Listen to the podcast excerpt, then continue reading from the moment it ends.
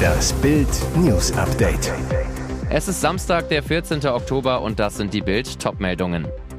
Mutmaßlich Drahtzieher für Massaker. Israel tötet Hamas-Verantwortlichen. Krebskranker muss wieder nach Hause. Operation fällt aus, weil OP-Besteck fehlt. Oranje-Panik nach Pleite gegen Mbappé. Schafft's Holland nicht zu unserer EM? Das israelische Militär hat bei Bombenangriffen auf die Hamas im Gazastreifen nach eigenen Angaben einen der mutmaßlich Verantwortlichen des Massakers an israelischen Zivilisten getötet. Es soll sich dabei um Merat Abu Merat handeln. Er soll der Chef der Luftaktivitäten gewesen sein und die Hamas-Terroristen während des Massakers an Israelis gesteuert haben. In der Nacht zu Samstag flogen israelische Kampfjets Einsätze gegen Hamas-Kommandozentralen im gesamten Gazastreifen. Das Ziel der Armee? Die Nukba-Terroristen. Sie sollen zur Speerspitze derer gehören, die vergangenen Samstag den Grenzzaun überwanden und das barbarische Morden angeführt haben. Die Hamas bestätigte den Tod des Kommandeurs zunächst nicht. In den Morgenstunden des vergangenen Samstags drangen die Hamas-Terroristen in israelisches Staatsgebiet ein. Sie attackierten in einem minutiös geplanten Angriff den jüdischen Staat. Die Terroristen mordeten, brandschatzten, verschleppten. Die grausame Bilanz bisher mehr als 1300 Todesopfer und mehr als 3000 Verletzte. Bis heute bangen Familien um verschleppte Angehörige, die sich in der Gewalt der Hamas befinden. Gestern führte die israelische Armee nach eigenen Angaben Bodentruppeneinsätze im Gazastreifen durch, um Geiseln zu befreien. Laut Militärangaben haben die Soldaten das Gebiet untersucht und verschiedene Funde gesammelt, die bei der Suche nach den Vermissten helfen könnten. Es kann immer mal vorkommen, dass Operationstermine verschoben werden müssen. Aber als Jan Eggers erfährt, warum seine Tumor-OP in der Asklepios-Klinik in Hamburg-Altona nicht stattfindet, ist das Erstaunen groß. Es fehlt gereinigtes OP-Besteck. Für ihn und seine Frau Annegret ist es ein Skandal, dass sie einfach wieder nach Hause geschickt werden. Das berichtete das Hamburger Abendblatt. Leider ist Eggers kein Einzelfall. Auf Bildanfrage erklärt ein Sprecher der Asklepios-Gruppe, wir bedauern sehr, dass in den vergangenen Wochen in der Asklepios-Klinik Altona hin und wieder Operationen auch kurzfristig verschoben werden mussten.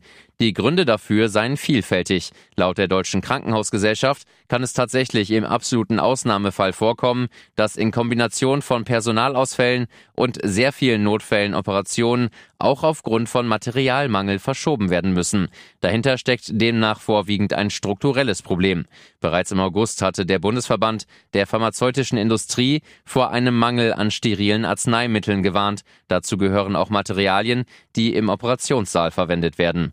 Nicht nur bei komplexen, sondern auch bei einfachen Instrumenten haben sich die Lieferzeiten bei Neubeschaffungen, Ersatzbeschaffungen und Reparaturaustausch enorm verlängert. Konkret, was früher einige Tage gedauert hat, kann im Moment einige Monate dauern, so der Asklepios-Sprecher. Und plötzlich fielen alle Hemmungen. Mit dieser Paarung konnte nun wirklich niemand rechnen. Mallorca-Megastar Mia Julia hat zusammen mit den Mittelalterrockern von Saltatio Mortis einen Song aufgenommen. Heute Nacht feierte am Freitag Premiere. Ballermann-Star und Wackenrocker, wie passt das denn zusammen? Mia Julia zu Bild, Saltatio Mortis hatten eine Songidee und fragten, ob ich Lust hätte, und ich sagte ja, ganz einfach. Alea, der Sänger von Saltatio Mortis, ergänzt, das Leben führt auf wunderbare Weise immer wieder Menschen zusammen, die auf der gleichen Wellenlänge sind. Da braucht es nur ein paar Minuten und schon springt der Funke über. Genauso war es bei mir und mir. Und das sieht man auch im Video. Die beiden kommen sich immer wieder ganz nah. Es knistert gewaltig und ja, auch zärtliche Berührungen dürfen nicht fehlen.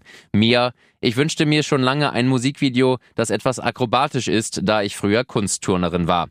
Endlich konnte ich meine Fähigkeiten wieder zeigen. Diese Performance lebt davon, dass man ein Prickeln als Zuschauer wahrnimmt und das hat geklappt. Wir haben uns einfach fallen lassen. Wir gefallen uns auch optisch. Das machte es umso leichter vor der Kamera zu flirten und auch die Hände wandern zu lassen.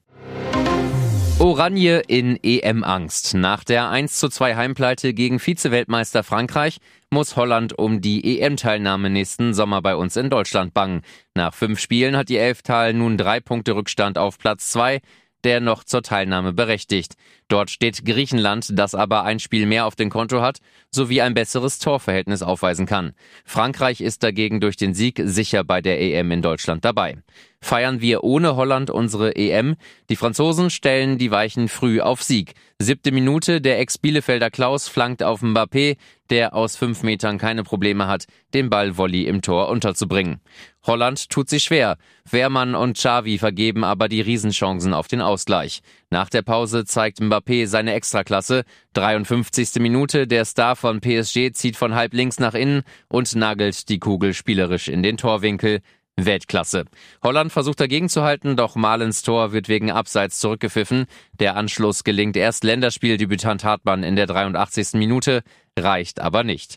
Am Montag muss Holland nach Griechenland. Gewinnt Oranje dort nicht, dann wird richtig gezittert und die deutschen Fans können schon einmal ohne Holland feiern wir EM anstimmen. Und jetzt weitere wichtige Meldungen des Tages vom Bild Newsdesk. Nach dem Ministerpräsidententreffen am Freitagnachmittag folgte am Abend die nächste Toprunde im Kanzleramt, um die Asylkrise zu lösen. Bundeskanzler Olaf Scholz und Oppositionsführer Friedrich Merz berieten bei Kalbschnitzel und Bratkartoffeln. Außerdem mit dabei Hessens Ministerpräsident Boris Rhein und Niedersachsens Ministerpräsident Stefan Weil ohne Ergebnis. Nach dem Treffen hieß es aus Unionskreisen, der Gipfel habe in guter und konstruktiver Gesprächsatmosphäre stattgefunden. Friedrich Merz und Boris Rhein haben beim heutigen Spitzentreffen im Bundeskanzleramt ein umfassendes Maßnahmenpapier zur Begrenzung der illegalen Migration vorgelegt. Weiter hieß es, wir erwarten nun eine konkrete Antwort des Bundeskanzlers auf unser Maßnahmenpapier. Die Union steht auch weiterhin bereit, gemeinsam Maßnahmen für eine echte Wende in der Migrationspolitik auf den Weg zu bringen. Unionsfraktionschef Merz signalisierte nach dem Gipfel weitere Gesprächsbereitschaft. Riesiger Ampelfrust in Deutschland. Millionen Bundesbürger sind schwer enttäuscht von der Regierung. Aktuell würde nur noch jeder dritte SPD, Grüne oder FDP wählen.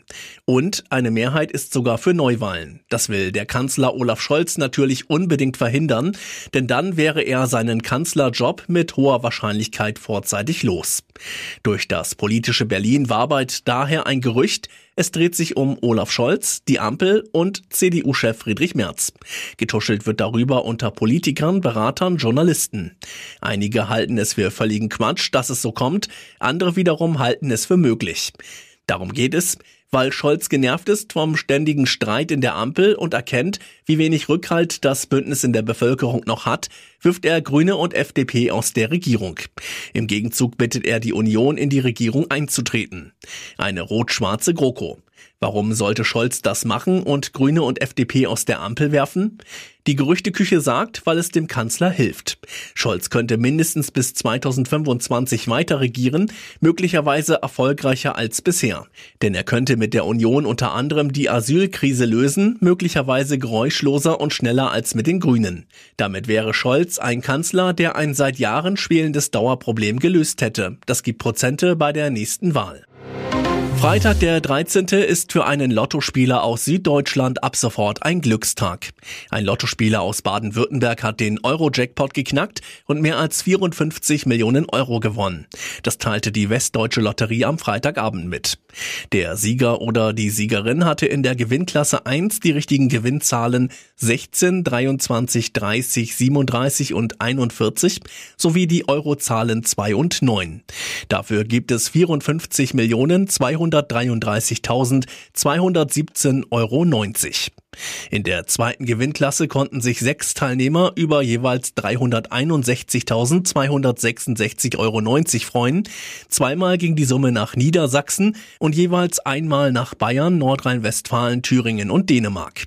In der dritten Gewinnklasse ging jeweils 101.868,80 Euro an insgesamt zwölf Spielerinnen und Spieler aus Bayern, Berlin, Hessen, Mecklenburg-Vorpommern, Rheinland-Pfalz sowie Schweden, Dänemark, Kroatien und Ungarn. Let's go! Heute wird es ernst. Das Das erste Länderspiel unter Neu-Bundestrainer Julian Nagelsmann steigt in Hartford, Connecticut gegen die USA. Am Freitagmittag fuhr das Team vom Trainingsort Foxborough die zwei Stunden nach Hartford. Am Freitagabend sprach Nagelsmann im Pratt Whitney Stadium über sein erstes Spiel als Bundestrainer. Ist er nervös vorm Debüt? Nagelsmann lachend. Es ist eine große Ehre, der Trainer einer solchen Fußballnation wie Deutschland zu sein. Ich habe kurz nochmal die Nationalhymne geübt, dass die sitzt. Sonst geht es gerade noch. Der Bundestrainer weiter. Ich hoffe, dass man sieht, worauf wir den Fokus gelegt haben. Wir wollen aggressiven, attraktiven Fußball spielen. Es geht auch um die Art und Weise, um eine gewisse Stimmung zu erzeugen, die uns gut tut, die uns erfolgreich werden lässt, denn schwappt das auch automatisch rüber. Die Leute sollen Spaß haben an unserem Fußball. Nagelsmann hofft auf einen Sieg zum Start. Natürlich ist mir ein Sieg wichtig, nicht nur mir, sondern uns allen. Die Mannschaft ist sehr fokussiert. Ich bin guter Dinge, dass das gut funktioniert.